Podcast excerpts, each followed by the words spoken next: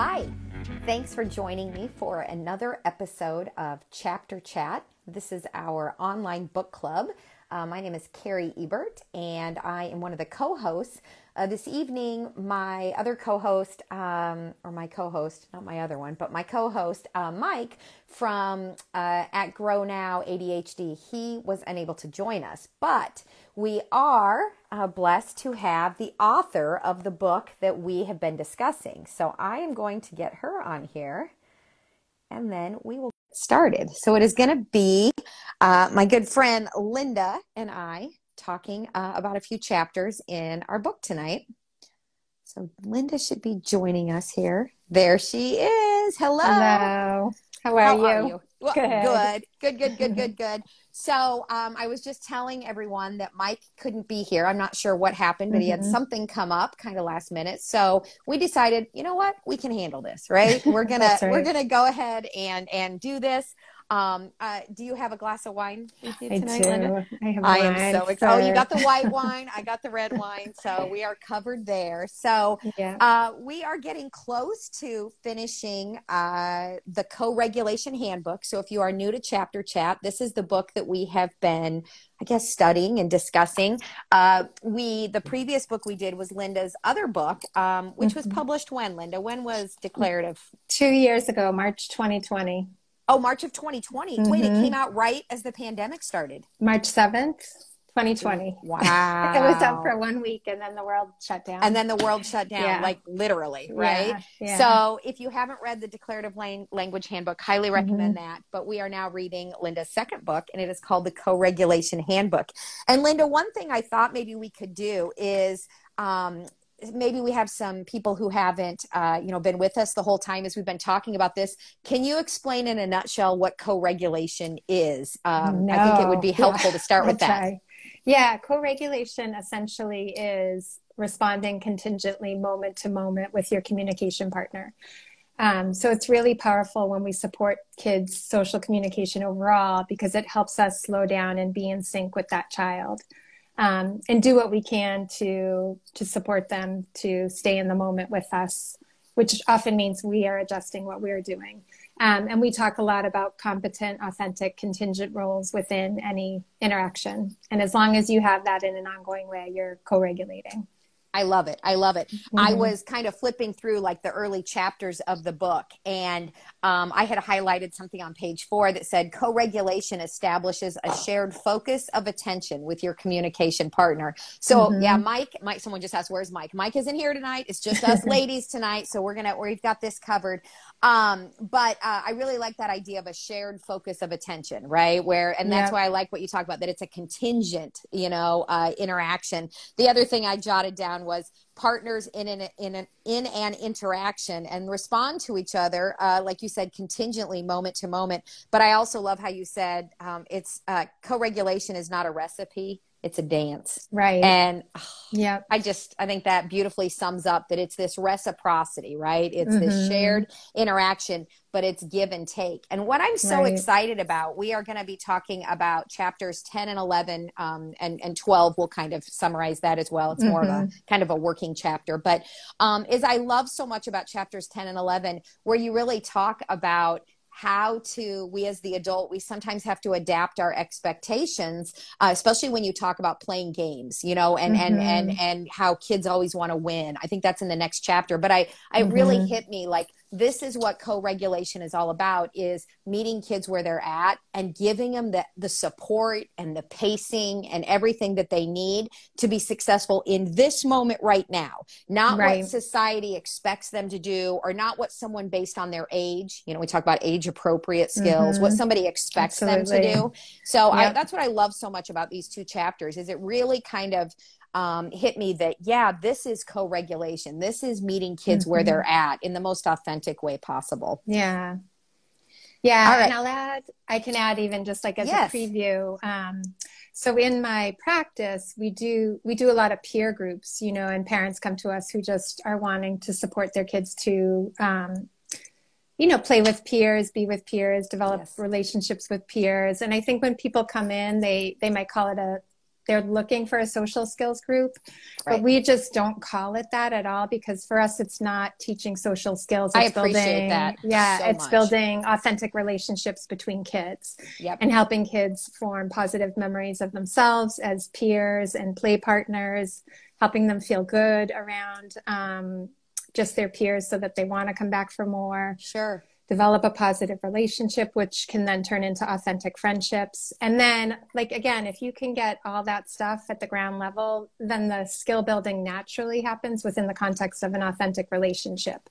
Just those moments unfold. So it's not about sitting at a table and doing a lesson. It's doing the groundwork right. of creating space for the kids to have a relationship with each other so that um, learning opportunities naturally arise. I love that. Yeah. Um, as as an early intervention provider, one of the things that um, I'm always uh, talking about is that there's five developmental domains. So when we mm-hmm. talk about early child development, we have cognitive, which is where eventually academics kind of falls into that, you know. So we have cognitive, we have communication, which obviously you and I are S L Ps, you know, we're big mm-hmm. into functional communication. Uh, we have the physical domain, which includes gross motor, fine motor, sensory motor, you know, also with like, can you hear, can you see, how do you feel, you know, physical. And then we look at adaptive or self-help and how much, how independent is the child, you know, how much can they do for themselves. Uh, but the fifth domain is that social emotional domain. And as a parent of an autistic child, Uh, in fact, as a parent of, of even two neurotypical children as well, I think that that social emotional domain is the one we don't address often enough, you know, developmentally. Mm-hmm. We, we look at the other four domains as being really important, but I think that social emotional domain is often put at the back burner. And then all of a sudden you'll have these older kids and we're like, oh gosh, their mental health isn't very good. Well, you can't wait until they're in high school and then go, oh, mm-hmm. maybe we should teach them how to make and keep friends. I I would argue helping children learn how, actually giving them the foundation skills for how to make and then keep friends is absolutely essential. Yep. Because when it all comes down to it, wouldn't you agree, Linda, that um, to a, a pretty good degree, um, being included, inc- inclusivity mm-hmm. is part of what gives our life purpose, right? If mm-hmm. you, you need to be included in, um, you know, the social community, in the, you know, in the, it, in the physical community, you know, in the, in, yeah. in the academic community or whatever, you know, your peers are doing and learning. So for me, um, I've always said, um, again, it's true for all three of my children, but specifically for Aaron, who is autistic, the ability to um, be able to make and keep friends is so important for me, because mm-hmm. one of the things, so chapter ten is where we're starting, and your chapter is called Peer Interaction and Friendships. Yeah. And, and can I add to what you just said? Please do. Yes. Um, we want kids to be included, but in an authentic way. So it's Thank not just you. having them be in the room and that's good enough. It's no. what are the roles we can create that are authentic and competent within this opportunity, and which that's what means I love. It's not on the kids. It's on right. us to figure right. that out, because we're the adults, or there's right? a balance. Yeah. Yes. And it's mm-hmm. our responsibility to create a right. learning environment where everybody thrives, not just right. the neurotypical kids or the kids with strong, you know, social mm-hmm. learning skills, but we need to right. create those learning environments where everybody can be included, but in an authentic way. Yeah. So yes, you're right. You know, setting up a situation where we bring, um, you know, uh, a, a child diagnosed with X, Y, or Z into this setting and say, oh, see, now it's inclusive. Mm-hmm. That doesn't make it inclusive, right? We want right. it to be authentic. And I think yeah. that that word authentic and genuine uh, is so, so very important. But yeah. one of the things, uh, so you, you, your kind of subtitle of this chapter is creating positive, successful peer interactions. And mm-hmm. I had to laugh out loud, because on page seventy-seven, you actually talk about communication and interactions with adults are easier. And mm-hmm. I have been, this is something I have talked about for so long, because I work with um, young children uh, as, as an S L P. One thing that I've noticed, um, you know, I'm what, my twenty-sixth year in. And one thing that I notice is children with social communication challenges, you know, who really struggle uh, uh, really with those kind of, you know, social learning, uh, social communication challenges, um, they tend to prefer to interact with adults. And so one way I've always described it is that these kids tend to prefer tall friends, meaning they like adults, right? Yeah. So I always say we need to make sure we're really aware that we need to help children learn how to have short friends too, because now we're referring to those peer-to-peer interactions. So um, I, I love kind of talking through people. Why is it that children mm-hmm. with communication challenges, why do they prefer tall friends? Why do they prefer adults? Well, you mentioned it there. Adults have more pr- predictable behaviors, right? So mm-hmm. I know when I play with this adult, they're not going to snatch a toy out of my hand.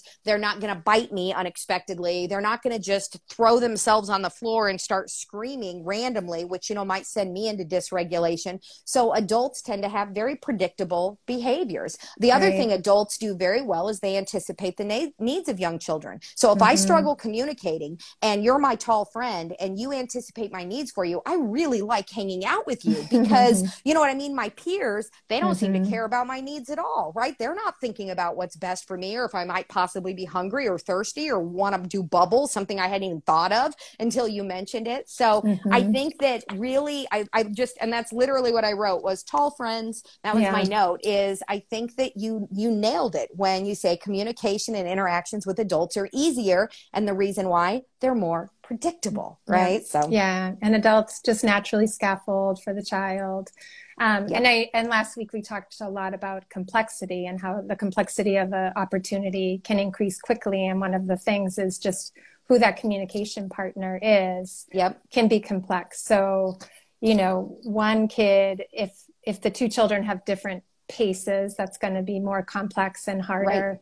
But also if there's an adult and a child, you changed it from two people to three people. So that's also complex, adds complexity. Right, um, right. So yeah, people might not understand right away why peer interaction or why their child is struggling with peer interaction. But I think when you are able to look at it through that lens of complexity and how much mm-hmm. changes when it becomes peer-to-peer versus peer-to-adult, it, it totally becomes different. Easier to understand. And, and yeah. then you can, and then you can step back and think about, okay, well, I acknowledge this is harder and it's become more complex. How can I create competence given right. this condition? Yeah. Or given right. this change in the learning environment. Absolutely. Yeah. On page seventy-seven, I love how you tie kind of both of your books together. You say, um, in other words, we're going to use declarative language and co-regulation to help your child connect to and form relationships with other kids. And over time, that's the key, over mm-hmm. time, develop friendships. Because mm-hmm. really, you know, what good is it to have communication skills if you can't use those to interact with other people? Yeah. You know, if you can't build meaningful, authentic relationships.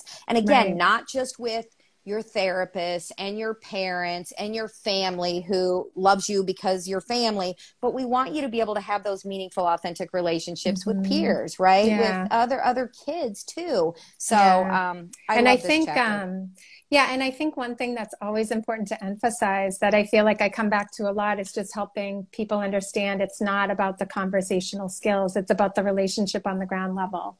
Yes. So I'm not interested in whether a child can have back and forth conversation because I know that will come if I get right. the connection.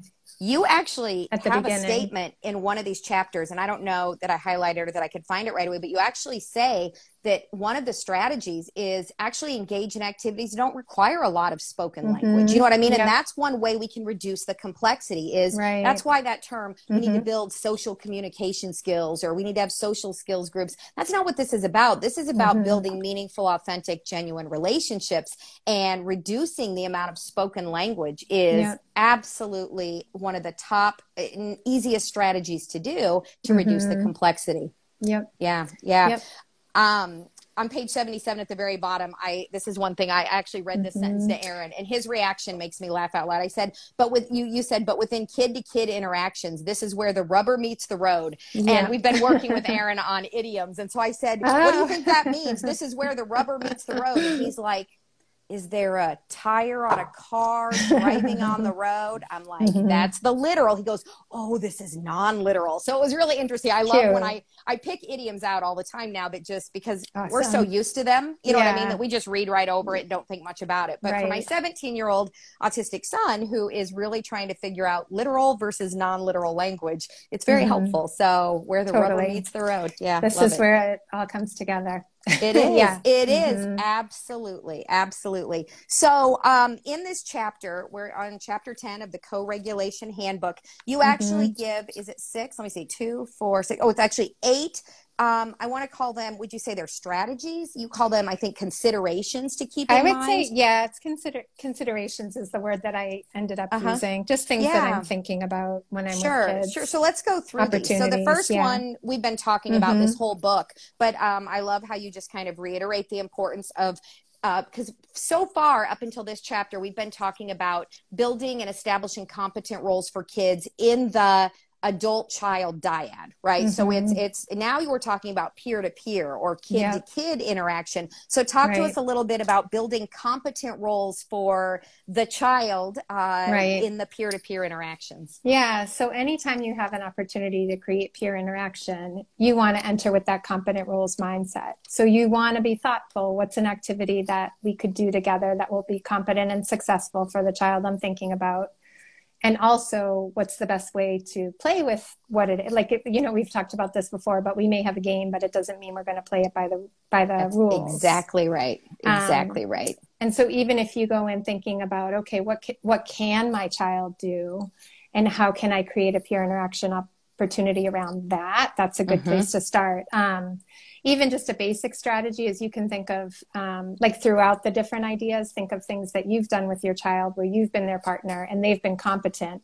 And then you can swap out your role for that with a other child. Mm-hmm. So mm-hmm. it's just, it's the, the pattern is familiar, but the communication partner is different. So that's the complexity as the communication partner has changed, but you know that the child has been competent and will be, mm-hmm. but there's a small challenge that's probably at their edge, you know, all these concepts mm-hmm. that we've been talking about. Um, but the main thing is you just want to go in thinking about what's a competent role for the child, no matter right. what we're doing. And right. And have your, your lens on, because if you overshoot or undershoot, know that you can tweak in the moment.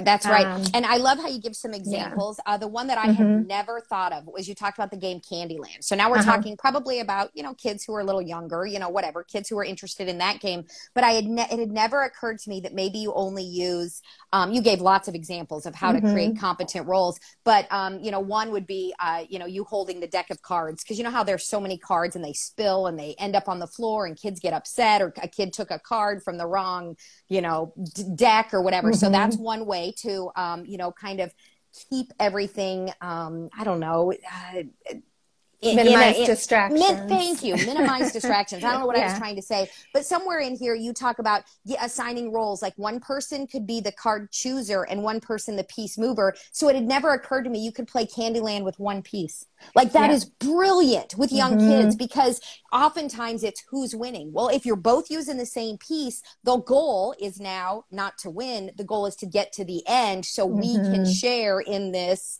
in this achievement together. That is brilliant, Linda. Like mm-hmm. of, of all the ways I've modified Candyland in, in my years. And I was happy to read somewhere, um, it might be uh, in a little bit different section, about how we as the adult can kind of manipulate the situation. I think it's in the next chapter, because sometimes kids do need to win. They need to experience some success. So mm-hmm. like my daughters who are twenty-three and twenty-four, they were devastated when I told them that, you know, with Candyland, when they were little, I would stack the deck so that they always got the, the one where you drew it and it shot them all the way up to the top, you know, because I wanted mm-hmm. to get the game over faster, but I also wanted them to have success and, you know, experience that. But I love the idea of using, of using one piece, and one child is the card chooser. One kid is the piece mover. Linda, would you ever recommend could, in, within the game, could they switch roles? Could they alternate or not? As long as it, they're competent, absolutely. Yeah, so definitely. You're just yeah. always keeping your eye on competence. So if they can yep. comfortably swap and they both would be competent in that opposite role, definitely. And then Very cool. I, going back to complexity, you create this possible decision-making opportunity for them. Like, oh, I'm wondering if maybe you'd like to swap for the next turn, where you can be the card chooser and your buddy can be the piece mm-hmm. mover. And mm-hmm. then you're you're inviting them to make that choice if you feel like they're ready for that decision-making sure, opportunity. Sure, sure, yeah. So, yeah, you talked about, like, ways you could modify Caribou, which is a tough mm-hmm. game to talk about because you can't buy it anymore. So we, we won't get into that. All that's, right. Um, but Candyland, and then I think uh-huh. um, you talked – was there another one? I was trying to remember. Oh, like playing a, a card game. Like, you mm-hmm. could reduce the complexity um, – uh, like if you're playing chess, only using rooks yeah. and pawns, for example, or only using, you know, a, yeah. a few pieces to, to and create that. And that can that. show too, just how, okay, Candyland is for our younger kids, but this, this mindset still works as kids get older. So imagine mm-hmm. you have middle schoolers and you want to create competence in them, um, you know, playing a game that that's a good challenge for them. Mm-hmm. You could teach them chess, but you don't have to use all the pieces. Just start with the rooks or the pawns yep. or something. So you're reducing complexity that. on the board.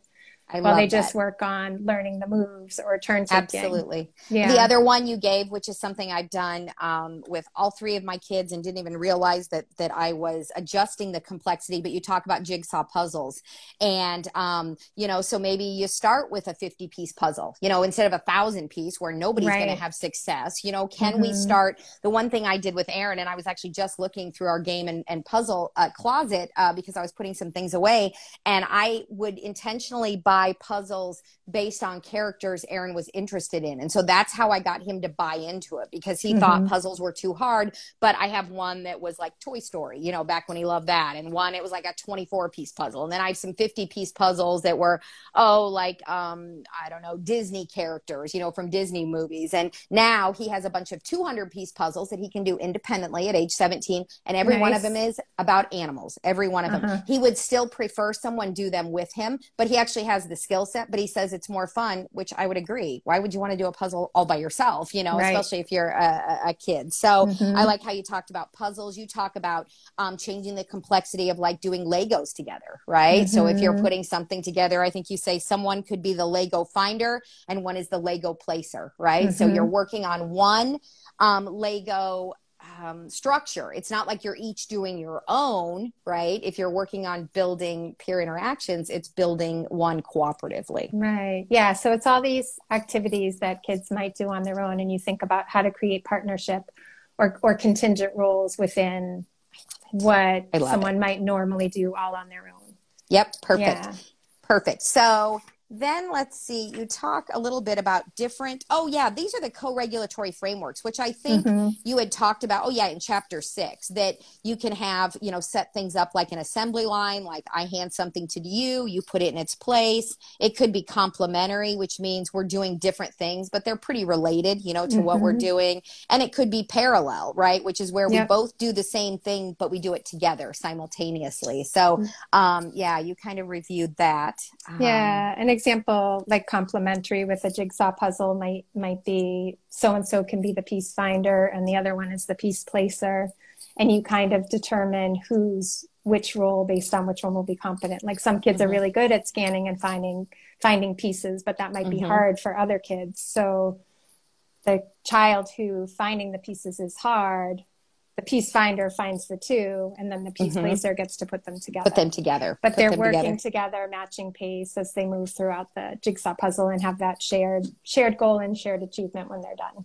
I have to tell you a funny yeah. story. So my, my family has always, we've just always done puzzles. It's something I grew up doing. And so throughout my kids, like they've just grown up with puzzles. We have one always on the dining room table. It's always set up. They're thousand piece puzzles now. But so uh, as Aaron has been growing throughout the years, it's been really funny to watch the girls and how they have naturally scaffolded based on his ability. Um, it's been really neat to watch. So I, I just thought of this, that the big thing in our house is who puts the last puzzle piece in. So if you have a five hundred or a thousand piece puzzle, it's at the end, it's this race, right, to get them, and whoever mm-hmm. ends up getting, they're like the champion. I don't know, you don't get anything, but it's just something that our family has always done. So when Aaron was younger, even though he couldn't participate in doing a thousand piece puzzle or whatever, the girls would always save the last piece because there was no question about where it went, right? Mm-hmm. So they would say, Aaron, come here, you can finish the puzzle, and he would come over and he was so excited, and so he would put that last piece in. And so now he can participate. Once we get down to with a thousand piece puzzle, I'd say if there's, you know, between twenty and thirty pieces left, he usually will come because he feels mm-hmm. more competent. I realize that now. That's what mm-hmm. it is, is he feels like he actually has a competent role. So he will actually sit. And now it is funny because they don't save anything. What my girls started doing a few years ago is one of them would literally put a piece in their pocket so that they always had the last piece. So we'd be like, oh no, we're missing a piece. And one of the girls would oh. whip one out and go, uh-uh, I win. And Aaron would be like, that's not fair. there, you know, but he wouldn't get really mad, but he would fake pout, you know, like I uh-huh. didn't win. But it's just been cute. Had they done that when he was really little, it would have been taunting. It would have been, I would have mm-hmm. been upset with them for right, doing that. Right. But now they get it. They get that yeah. he gets it, that it's funny, that it's kind of outrageous. Mm-hmm. I don't know. So it's just been fun over the years, um, kind of watching how the girls have shifted. They're six and seven years older than Aaron. So just kind of watching uh-huh. how they've um, changed how they scaffold and, you know, uh, give Aaron competent mm-hmm. roles. So anyways. I know. That's great. It is. It's pretty neat. Um, so, and I just couldn't love on page eighty-three, like I highlighted almost the entire top paragraph. When you say um, you're talking about setting kids up for success by making sure they have competent roles. And then what we do is we fade back to let mm-hmm. the kids decide how to progress in their relationship. Right. Yeah. But I love this next, next sentence. You say, helping them feel comfortable and confident in their own skin while alongside other kids is the first step. I just, mm-hmm. I don't know why that hits me. It's just so important. Um, yeah. Well, I think like so often we just want to put kids in the deep end with other kids mm-hmm. and they're mm-hmm. not competent and they don't walk away with positive memories. And, and that's the first thing you want to do is just help them feel comfortable, competent, yep. authentically. Yep. You know, yep. I know I'm repeating my favorite words, but yeah, um, no. But it, you know, even when we were thinking about it or talking about inclusion a little bit ago, you know, it's not about just putting a child in the environment and prompting the, them along to yes. do what everybody else is doing. It's finding that role that's just right for them, so they feel good and, um, you know, a true member. A true important member of that opportunity yes. and community. And I love, last week we talked about that. What were, well, you just said a phrase, and now I can't remember because I was looking for this, that edge of competence. Didn't you talk about mm-hmm. the, didn't you just say the edge? You're, yeah. you're on the edge where we want to push them forward, but we don't want to do it at a pace that makes them overwhelmed or yeah. makes them shut down right. or feel incompetent, you know? Right. So I, I really appreciate that. And then you go on to say, you know, if we, the adult, decide, um, we choose the game, we decide that we have to play by the exact rules. Well, the only way the child is going to experience success then is if we prompt and prompt mm-hmm. and over prompt and prompt and prompt and prompt. And we never stop prompting to the point where the kid is like, this is no fun. I hate this game. I don't want to play mm-hmm. this game anymore. And we're like, no, you started it, you need to finish it, right? This is how it often unfolds when yeah. we direct how it has to go. So I really appreciate that idea that you talk about letting kids kind of carve out opportunities to be competent and then let them kind of, you know, uh, take over the reins when they mm-hmm. are, are feeling ready to do that. Yeah. And one thing, um, like I always know the roles are competent and just right for the kids if after they've learned their roles, I can fade back and be quiet. Mm-hmm. Um, because that's when you're goal, supporting, yeah, when you're supporting kids to be with each other, it's not about me. So it's not about me being in there and doing all the talking and directing how things should go. It really should be, if we're going for that authentic relationship, mm-hmm. it should be me setting it up and the, and then me being able to fade back so I can be quiet and just let them, yep. let it unfold, let them yep. navigate the breakdowns and repairs. I'm there fading in and out as needed, but in not case. More. Right. Yeah, but not right. more. Right. Um, because we end yeah. up creating prompt dependency if we mm-hmm. feel like our role is to be there to make sure that there are no communication breakdowns, you know, to right. make sure that we're uh, telling the child, oh, this is what he meant when he did that. You know, if we're always trying to interpret or something, then yeah, yeah we create that prompt dependency. Right. And that's where I always say we're doing more harm than good at that point, because what we're doing is therapizing kids. I mean, it's right. a made up word, but our goal should never be to therapize, uh, you know, a child where he can only be successful in a certain situation if we're there guiding them and prompting right. them to do that. So yeah. I love your, you know, your words, think competence, think joy, think mm-hmm. about forming positive memories where kids feel good about themselves and good about each other. You guys, yeah. I mean, I don't know if there's any more important words in this crazy mm-hmm. world we live in. Can we please think about joy? And, and, and Linda's, you know, your, your, your, just your words ring so true. Think about competent roles. It's not even a term I had mm-hmm. ever even used until, you know, we read this book, and now I'm obsessed with it, you know, creating a competent role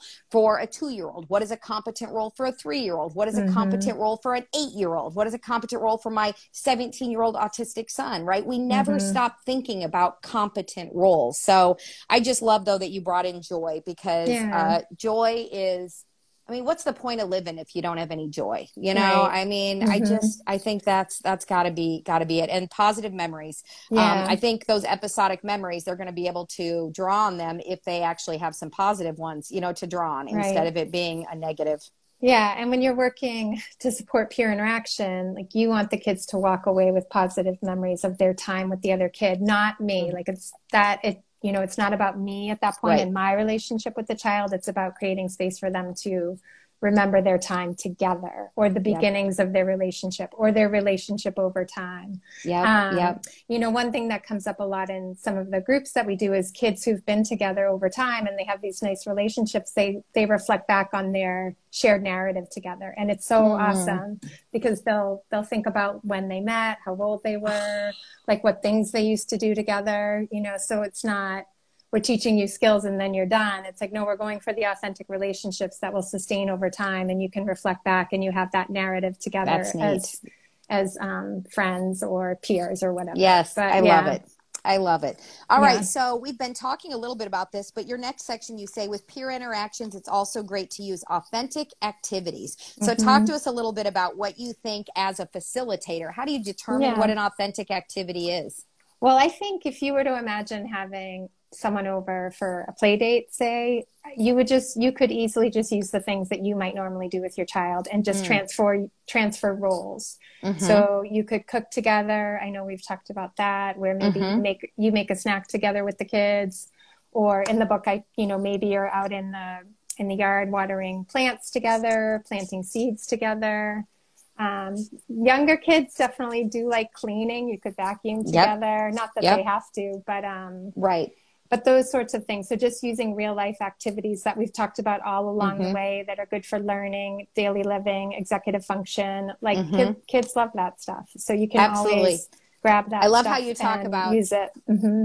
on page eighty-four is about adding sprinkles. So like maybe you're mm-hmm. decorating cupcakes, even if you just buy sugar cookies or cupcakes already done, like even if you don't want to go through the process of baking, but letting kids decorate them. And I just love how you say, I add sprinkles, you add sprinkles, I add sprinkles, right? So we can even just add sprinkles, but it can mm-hmm. be something that we do together. Um, and we both have a, a competent role. I'm very excited this Friday. Um, mm-hmm. My son is on spring break this week and we, it, all it's going to do is rain the whole week. So we don't have a great week, but Friday it's supposed to be nice. So Aaron loves to go to the zoo. We haven't been to the zoo yet this spring. So we're going to go to the zoo here in Kansas City. And I asked Aaron if he would like to bring a friend. And he immediately said, yes, Ethan. And um, Ethan is uh, a year older than Aaron. Uh, he um, is also autistic and he also loves animals. Tigers are his favorite. Oh. But Aaron is already talking about last time we went to the zoo, we did. And he's, all, you know, so he's reliving oh, it with nice. me. So I'm super excited to see. They haven't seen each other in a while just because of COVID and life is busy and all that. Mm-hmm. But um, I'm excited to see how their conversation goes. And Aaron even said, now I can ride the Skylift with Ethan. Because when just the three of us go, me, Jim, and Aaron, one of the adults rides alone and Aaron picks a parent and rides the Skylift, you know, the thing across the, mm-hmm. the, the zoo.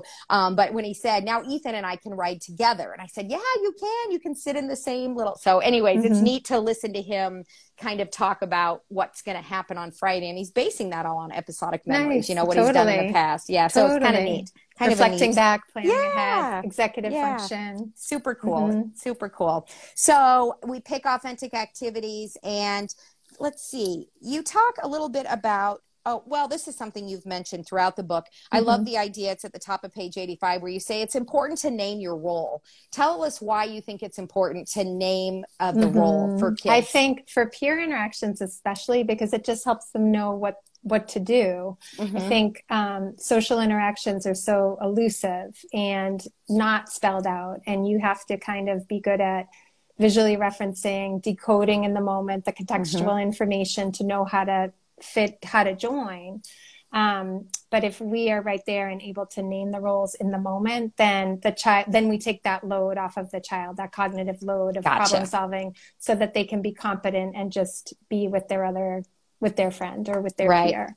So that's it where you literally say, out of it. right, yeah. you can be the whatever, mm-hmm. and, and right. you can be the, or, you know, so, right. and you're teaching kids then to even make that role. I mean, I think yeah. about when I was a little kid and my best friend Rachel and I would get together. I mean, I was probably like six or seven. I'd be like, okay, let's play house. So I'll be the mom and you mm-hmm. can be the dad, and we'll get your little sister Sylvia to be the baby, you know? And so we would like, you know, I mean, we would start naming roles in imaginary play as well. So right. um, it just kind of makes sense that this is what we do, is we name the role. Right. Um, And Aaron it decreases, loves, um, it's going to decrease anxiety because they yes, don't have to figure it out. And we're know. and yes. we're making sure it's a competent role. So also yeah. we know that I, I, I just think of, of stories all the time. So during the pandemic, we started playing poker as a family because we had all my kids, their fiance and husband. I mean, everybody came home for spring break in March of twenty twenty and they never left. I mean, they never went back to school. They mm-hmm. were there for almost, a, you know what I mean? It was crazy. So we started playing poker tournaments at night because we literally, you couldn't leave the house.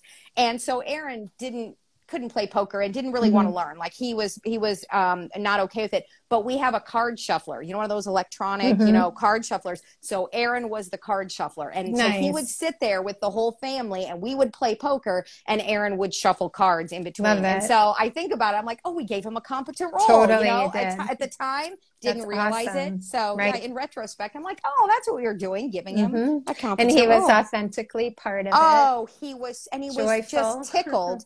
Tickled, absolutely tickled, because he loves the electronic card shuffler, which honestly, it is kind of cool, you know, uh-huh. so he he thought it was pretty neat. Oh, so that's awesome. Okay, talk to us about how to build um, relationships between kids at recess. You give a few recess ideas. Mm-hmm. Yeah, I think, well, one disclaimer, too, is just kids, we always want to be sure that we give kids what they need at recess. So if mm-hmm. it's movement, um, you know, you just want to, le- you don't want to be too... Um, overbearing at recess, right, setting up right. things if that's not what their body needs sure. at that point in time. Sure. Um, but ways that you could create peer interaction um, that I write about in the book are uh, chalk, just chalk mm-hmm. for the playground. So there's lots of opportunities you could, kids could color in parallel.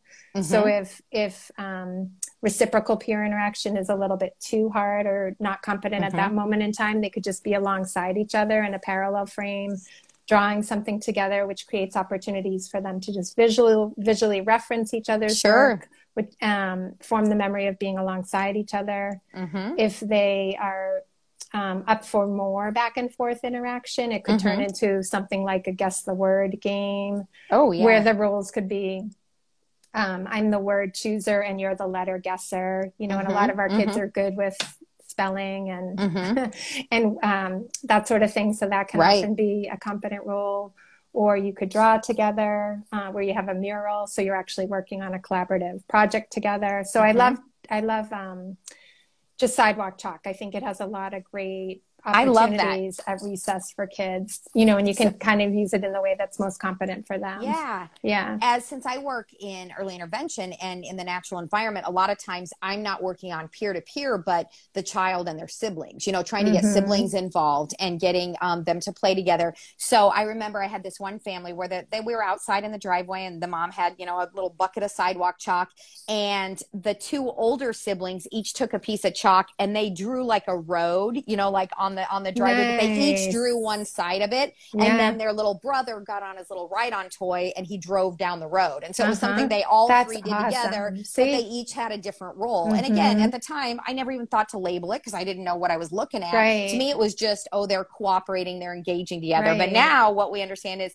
you know, they, they are, they're working, and those two are working in tandem and parallel together, right. you know, and doing mm-hmm. that. But they're, they were giving their little brother then, you know, a competent role that he got right. to be the one right on the road. So right. yeah, pretty and, neat. So yeah, yeah, and we see it and it's so fluid, but now like that you have this lens, you're going to name the rules in your head oh, so that you yeah. can name them out loud for the child and say there were three rules there. As mm-hmm. soon as you name them, then the child has the opportunity to give all three a try eventually. Isn't that um, neat? Because I love you it. Marked it in that moment. Yeah. And it's so fun. Yeah. Kids do that all the time. They just create these routines and as we label and mark and yeah. notice. I, I, I think it just goes to show, uh, that you never stop learning. Like in this mm-hmm. field, like I say, I've been doing this twenty-six years and I just, you never stop learning. And that's why this book club, I was so tickled um, when I asked Mike if he wanted to do this. And by the way, if you just tuned in, Mike is um, unavailable tonight. He had mm-hmm. something come up. So, um, but it has been a really neat experience because I'm reading books I never would have probably read, you know, or I would have, you know, thumbed through, but maybe wouldn't have taken the time to analyze. And mm-hmm. I just, uh, again, I think about how much I've learned from your two books. And you guys, if,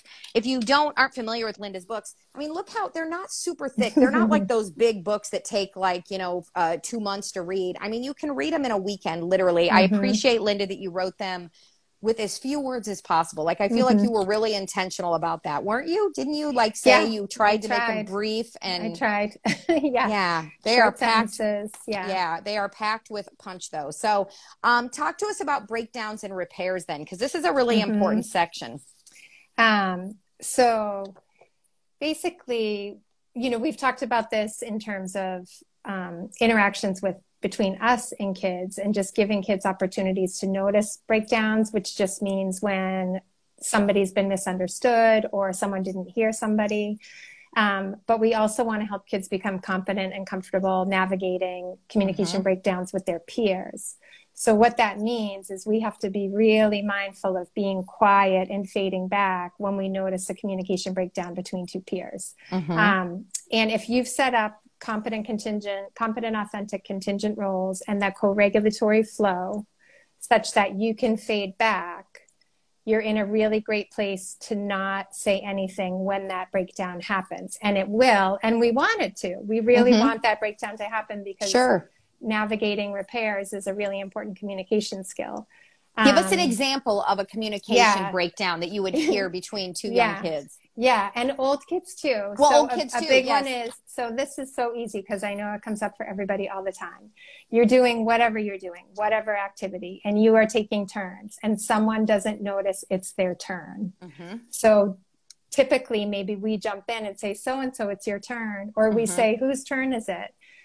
Um, so in that moment, don't say anything. Like right. that is huge, a really important time to just fade way back, be super quiet, and let the peer notice that their their friend's not taking their turn, mm-hmm. or let them in that moment figure out whose turn it is, not mm-hmm. me. Um, so any like group activity or or even like a two-person activity, we see this happen or I see this happen and, and I'm just really quiet. And sometimes if it's more than two kids playing a game, they'll start talking to each other like, well, well whose turn is it? Mm-hmm. and like mm-hmm. one of them will know and yeah. they'll jump in, they'll say, oh, I think it's so-and-so's turn. And so-and-so might not be paying attention or they might be thinking about right. something else. And then they're like, so-and-so, it's your turn. And so-and-so doesn't hear. But then that, again, they have to persist. They have to get louder. They have to say their name again. Ah, um, yeah. So it's not just sometimes the initial repair doesn't work. And I'm uh-huh. still not going to jump in. I'm going to let those kids take it as far as they possibly can. Like, I won't let them fail. Like I'll make sure the connection right. happens. But I'm not right. going to jump in without until they've exhausted all of their resources. What would you do if the child doesn't respond and the peer like yells at them, like gets yeah. almost mean? Would you intervene right. in some way at that yeah, point? Or, yeah, yeah, then I think I would probably say like, oh, I, I think he maybe didn't hear you. Let's try, oh. you know, I bet if you just mm-hmm. call his name first or say it, you could probably say it with a friendlier tone, he might uh-huh. hear you. So okay. in that moment, I would probably just create understanding about sure. why the person that didn't makes respond. Sense. That yeah, makes sense. A little bit Very of perspective good. Taking. But then on the other side, if someone, you know, was doing something else, I I could say, well, your friend's becoming a little impatient because it's your turn and you haven't gone yet. Ah, so, so you can go the other go, way too. You can go both mm-hmm. ways. Yeah. Mm-hmm. Yeah. Yeah. But, fascinating. Fascinating. Yeah. And then once again, I feel like you, you use a little bit of a different term here. You talk about the richness of slowing down. Mm-hmm. You, in previous chapters and even in the other book, you talked about pacing, which I feel like is kind of what this is. But talk mm-hmm. to us about how important it is to slow down and, and focus on, oh, I just love this, how you talk about process, process moments. moments. So instead of the end result, yeah. the product, that talk to us a little bit about yeah, that. Yeah, so whatever it is you're doing with kids, like the activity is just one and only one part of it, but there's mm-hmm. front end and back end moments that are just rich, important, don't mm-hmm. go fast. So it might be deciding on what you're going to play. Sure. If you feel the kids will be competent in that decision-making pro- process. So sometimes I hold on to decision-making of what we're going to play. Oh, I Because see. I know they might not decide a game that's going to be competent and successful. Gotcha. But if gotcha. they're further along in their relationship and they can they can manage that decision, that's a process moment that I give to them. Um, setting up the game, I'm going to mm-hmm. let them do that as long as it's competent, or I scaffold the parts that might not be competent.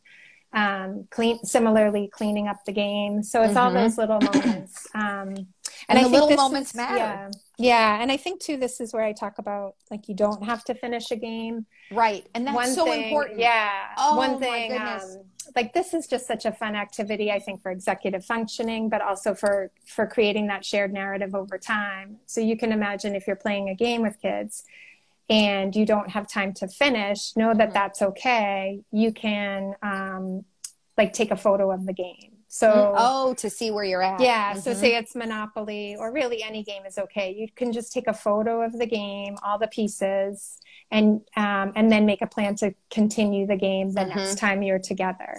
Mm-hmm. So you're creating that shared memory of where we left off. You're modeling like it's okay not to finish. We all pause things at time because of mm-hmm. time restraints.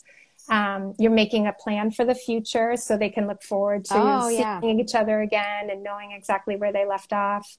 Um, and then when you get to that next opportunity, you just can pull out the picture, and then the kids can work together to set up the game. Set it up. I love it. So, one thing we've done, um, because we're a big game playing family, is if we don't have a lot of time, maybe we're having, you know, burgers off the grill and we only have twenty minutes, you know, until dinner. So we don't mm-hmm. have a ton of time. We have a lot of games that we call our quick games where, you know, you can play, like Tenzi is this dice game. And there's yeah. no, like, you you just play, we don't even keep score. You just play it. You just roll ten mm-hmm. dice, and, you know, so you can play as many rounds as you want. So, like, that's an example of, you know, what we would call like a quick game where we can just right. play a few hands. Or so um, sometimes, you know, when we're getting ready to play a game, we decide, do we have a lot of time right. um, where we could get out something? Like, you wouldn't get out Monopoly if you only have twenty minutes. Like, it takes twenty mm-hmm. minutes to set the game up, right? So right. I like how you say sometimes we don't let kids choose, or we need to talk about why that maybe isn't a yeah. good choice, just for that little bit of totally. scaffolding to, yeah. to help them. Yeah. yeah. Yeah. And I, and like, that's a great decision-making opportunity for kids if you feel like it'll be successful. Like, okay, we have ten minutes. I, mm-hmm. I hear you that you want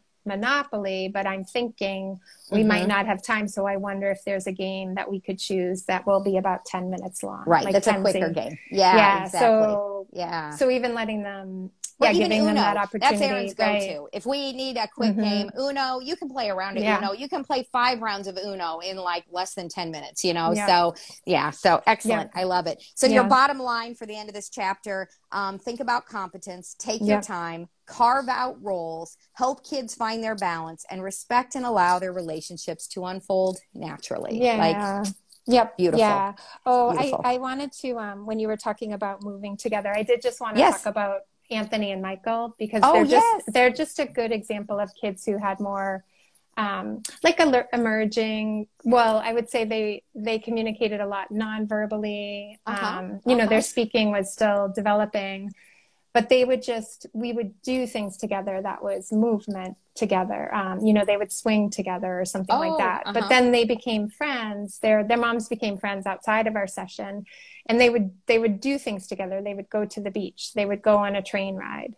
They would go to the park. Um, so again, it's this example of they're not they're not having conversations, but they're together. Oh, yes. They're forming memories. Mm-hmm. Um, that was their relationships. That's how it unfolded. And one of Michael's mom had told me at one point that they went to a place where they had previously gone with his buddy, and he brought up, he said his name, like remembering that he had usually oh. been there with that friend. Isn't so, that neat? You know, even though he's, he's not speaking a ton, he had mm-hmm. that memory mm-hmm. of his friend and that connection and that shared experience that they it. had. So I love it. Yeah. I love it. That's so excellent. And that was Very good. their relationship, and just honoring and respecting that for Perfect. Or what's Perfect. just right for them. Yeah. Just right. I love that. Mm-hmm. Just right for, for each child. So let's just, um, uh, do chapter eleven then. And mm-hmm. this chapter is called Approaching Competitive Games. So I appreciated this chapter very much because, as we know, when um, kids get to a certain age,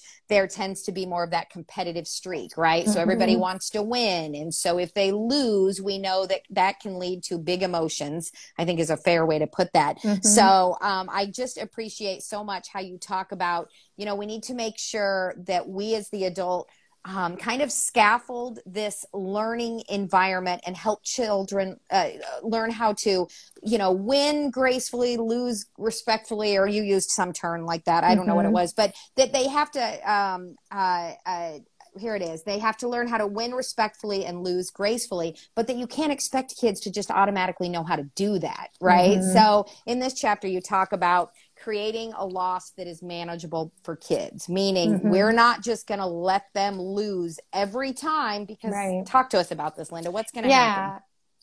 So like, like I've seen people have the mindset where, well, they got to learn how to lose. So I'm right. just going to let them lose. And I'm like, but you're also going to crush them in the process and they're not mm-hmm. ever going to want to play.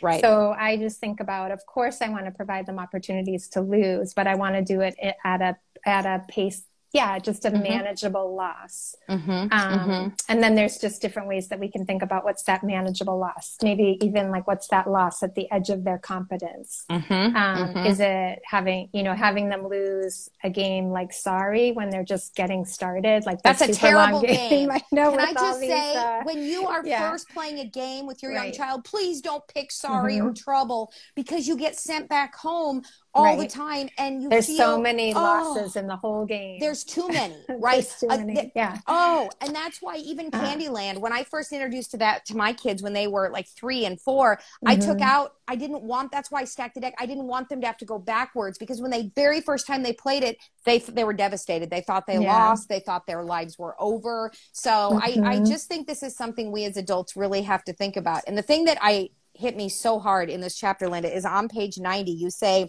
Kids with social learning differences have so many losses and mm-hmm. misunderstandings in their lives.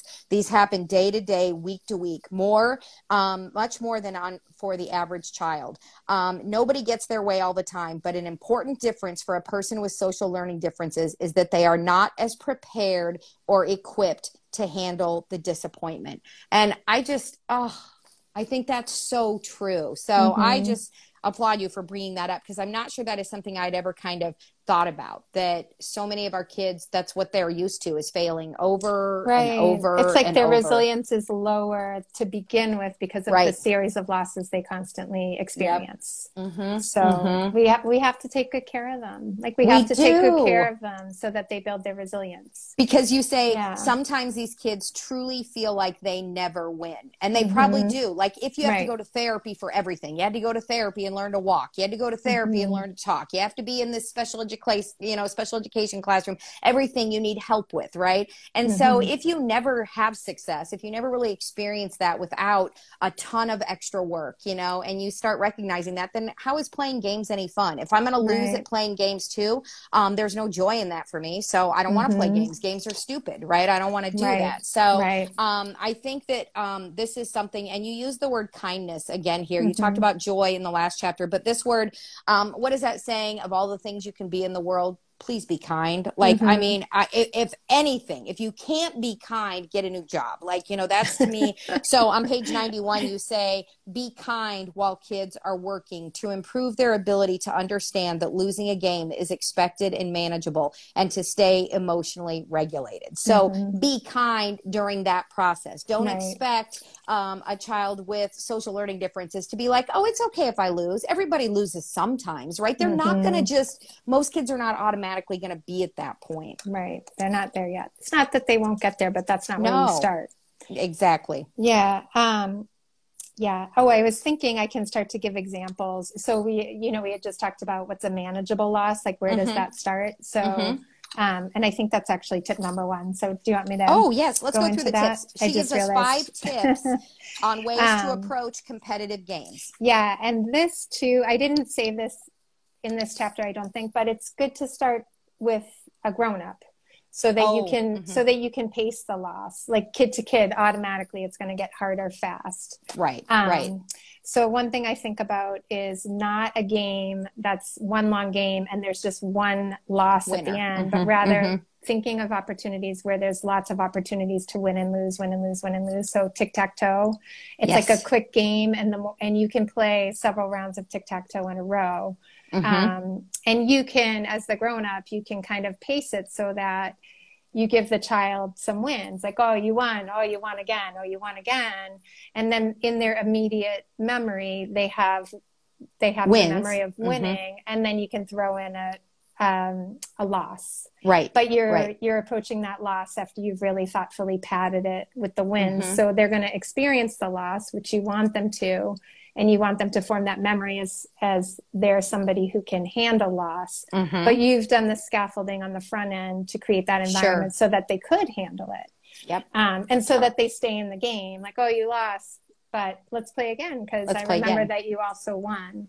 Yep. Um, yep. So Love like it. Little games like the card game War, or, uh-huh. you know, sometimes I call it compare, you know, because you can choose, um, you can choose whether the high card wins or the low card wins. So oh. we play compare, um, but that's a good one. It's just lots of quick, because you win um, or lose every losses. Time you lay mm-hmm. a card. So you get right. used to that, right? Where right. it's uh, win, win, lose, lose, lose, lose, lose, win, right. lose, win, lose, win, lose, win, win, yeah. win, you know, so they can go in. But, and what I like about that game is you may think you're losing in the grand scheme by your pile of cards. It turns mm-hmm. around real quickly. So yeah. yeah, that is, that's a really good mm-hmm. one. And it's very rare that anybody plays to the end. Do you know what I mean? Like right. in that game, you just get tired of it after a mm-hmm. while. And so we just end, and we all won some and we all lost some. And so that's a great example right. of, of a good game to play. Yeah. Yeah. I like uh, Rat Attack Cat I mentioned in there, but that's another one. There's just quick rounds. So just, you mm-hmm. want to think of a game that allows for quick rounds mm-hmm. where mm-hmm.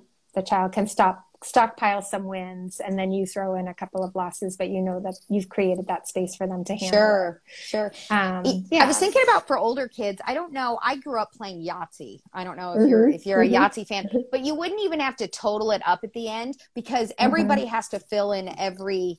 You know what I mean? You all have to fill in all the ones, all the twos, all the threes, all the fours, all the fives. So even right. if you didn't want to total it, it could just be, we just play till all our boxes are full. You know, you could modify it a little bit, and then there really is no winning and losing. It's just right. we all have to roll until we get, you know, all the boxes filled in. So right, I think right. it, it's really good to just always think about, how can I modify the rules and be more flexible mm-hmm. so that my child, you know, wants to engage in this type of activity and wants to play. And what we're really right. doing, and you say it somewhere in one of these chapters, but it's really about building resiliency, right? Mm-hmm. And I think that that is, when we look at why do we play games, you know, why is this important? We want to build that kind of growth mindset that, you know, you can't win every time, but that, you know, you work hard and you give it all you've got, and you win some and you lose some. And that's the kind of attitude we want kids to develop. But again, understanding they're not going to just automatically have that the first time mm-hmm. you, you decide, let's have family game night, and the game right. gets thrown across the room because we didn't yeah. provide competent roles, right? We didn't focus right. on co-regulation. So yeah. Yeah. Yeah. yeah. And good. Even as you have those losses, so maybe the memory after playing is done isn't, woo, you won. It's, hey, right. I love how you handled those losses. You're really growing in that way. Or even, I enjoyed, this was so fun spending time with yeah. each other, you know, mm-hmm. and turning the T V off and having family time together. We don't do right. that very often, you know, even just making it about the opportunity or the um, mm-hmm. the relationship. Yeah. yeah. So create small opportunities with balance for wins and losses. What's the second strategy? So oh, I like pl- this one. Yeah, this one's super fun. Just playing yeah. games as a team. So instead of, you know, imagine yeah. it's a family with, you know, with a couple of kids, mm-hmm. each child could pair off with a different caregiver. Yep. And yep. then, you know, the grownups can kind of scaffold as needed. Um mm-hmm. but you don't lose on your own, which right, is hard. Right. Like it I think, yeah, hard. When kids are just in there playing and they lost, it's a bummer. But if you lose with somebody, it feels way better. Yeah. Well, and, so.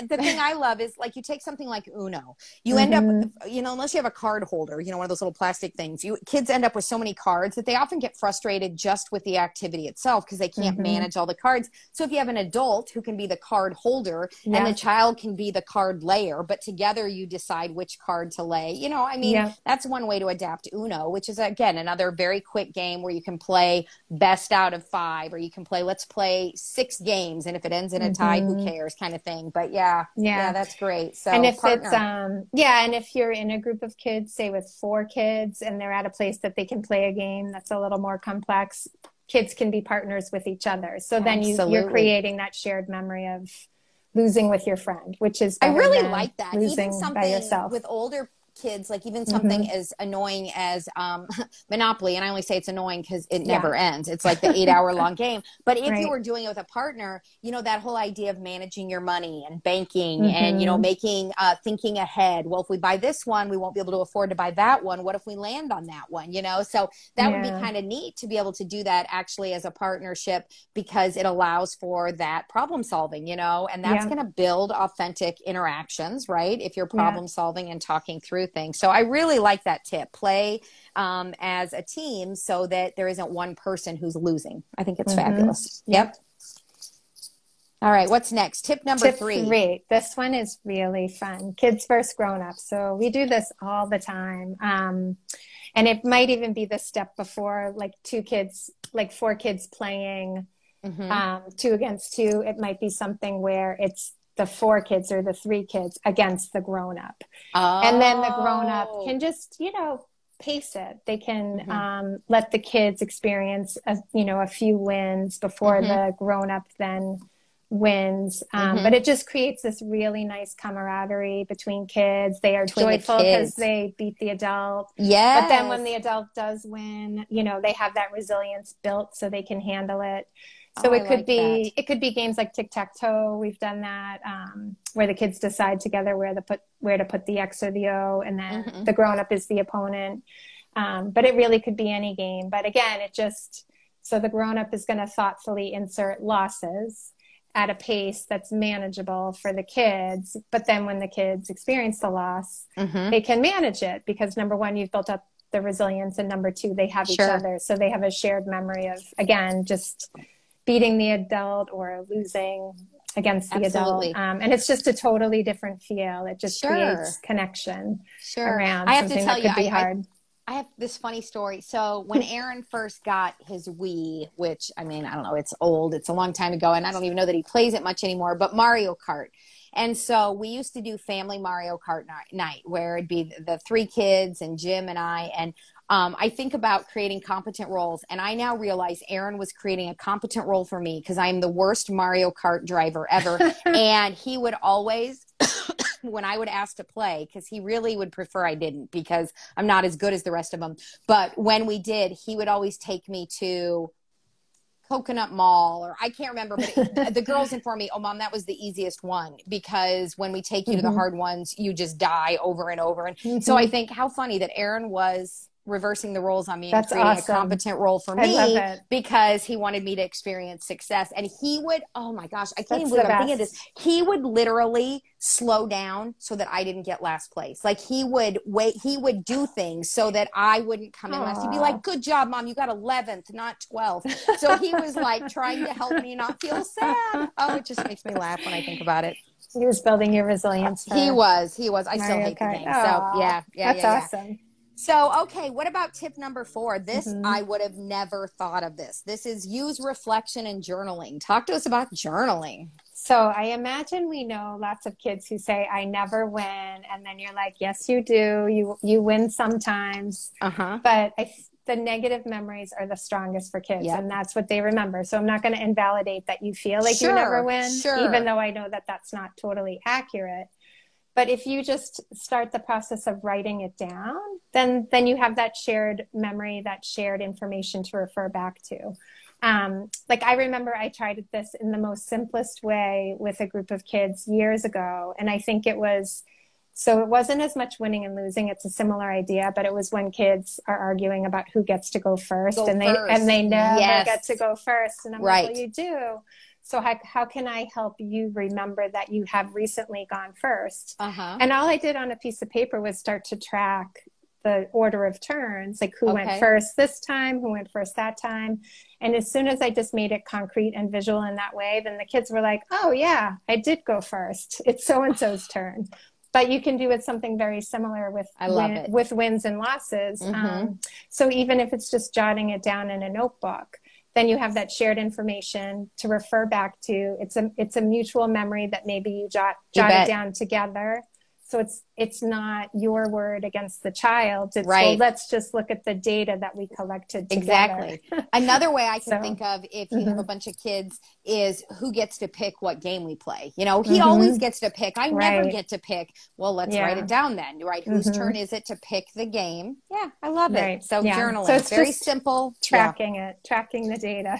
So All kids right. can refer back to it. Exactly. Mm-hmm. Tracking the data. I love it. Number five. Here we go with yeah. pacing again. Talk you, to us a little bit about pacing. Yeah. And I think like we've touched on this, but it's just really being mindful to not do too much too fast and want, mm-hmm. reading your kids' cues and, and helping them experience loss at, at a pace that's manageable yep. for yep. them yep. so that they build resilience. If it's too hard, too fast, nobody wants to play. It's too much. It's nobody wants to memories. do it again. Right. Um, right. So right. just knowing, again, it's sharing that, sharing that with the kids. It's not all on them to deal with loss. It's also on us to figure out how to pace it so that they are successful as they manage us. And, and um and I just think too, I want to I want them to walk away with the memory of being somebody that can handle loss or can manage sure, loss. Sure. Sure. Versus when they come into it, they might have a memory of themselves as someone who can't can't lose. I just can't mm-hmm. lose. I mm-hmm. have a really hard time with losing.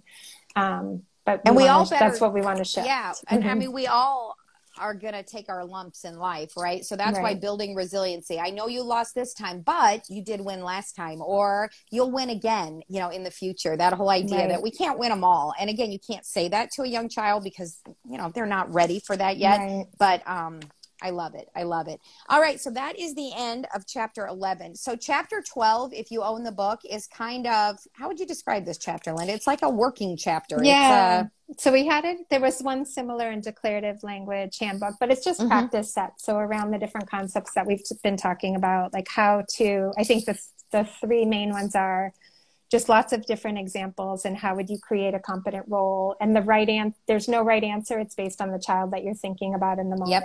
Yep. Yep. Um, you know, so if you were making a bowl of cereal with your child, what could be your role? What could be the mm-hmm. child's role? It's going to be based on where your child is in development, what that competent role is. Excellent. Um, Excellent. So there's opportunities like around the house type of examples, then play examples. Um, yeah. yeah, it's a great chapter. When I looked through it, I'm like, oh, this would be really helpful yeah. as a parent to have that. So yeah. So then Linda, talk to us real quick. The last couple chapters, I don't know, are they kind mm-hmm. of a summary? Do we have enough to do another chapter chat on the last couple chapters, or have we pretty much summed up the book? What do you think? Yeah. Well, we're talking about, the next one is progress, just how do you oh, okay. progress. Oh, sure. Yeah. Um, research and then, and then, yeah, just something. Oh, yeah. So we do want it. So, so I think we'll do, we'll have one more then, right? One yeah. more week, and we will finish up uh, the Co-Regulation Handbook. Mm-hmm. I um, will let you guys know. I think it will be, I'll be traveling to Nebraska next Monday, but I think I can get there early enough and do it from my hotel room. So I'll, I'll be in touch mm-hmm. with everybody, and Mike uh, hopefully will be back um, so that we can have our, our uh, a little group back for one last time. So Linda, right. thank you for joining me tonight. This was a lot of fun. And um, if you haven't read it, I highly recommend the Co-Regulation Handbook. So Linda, have a wonderful week. Have a good and night. I will talk to you soon. Okay. Bye. Bye.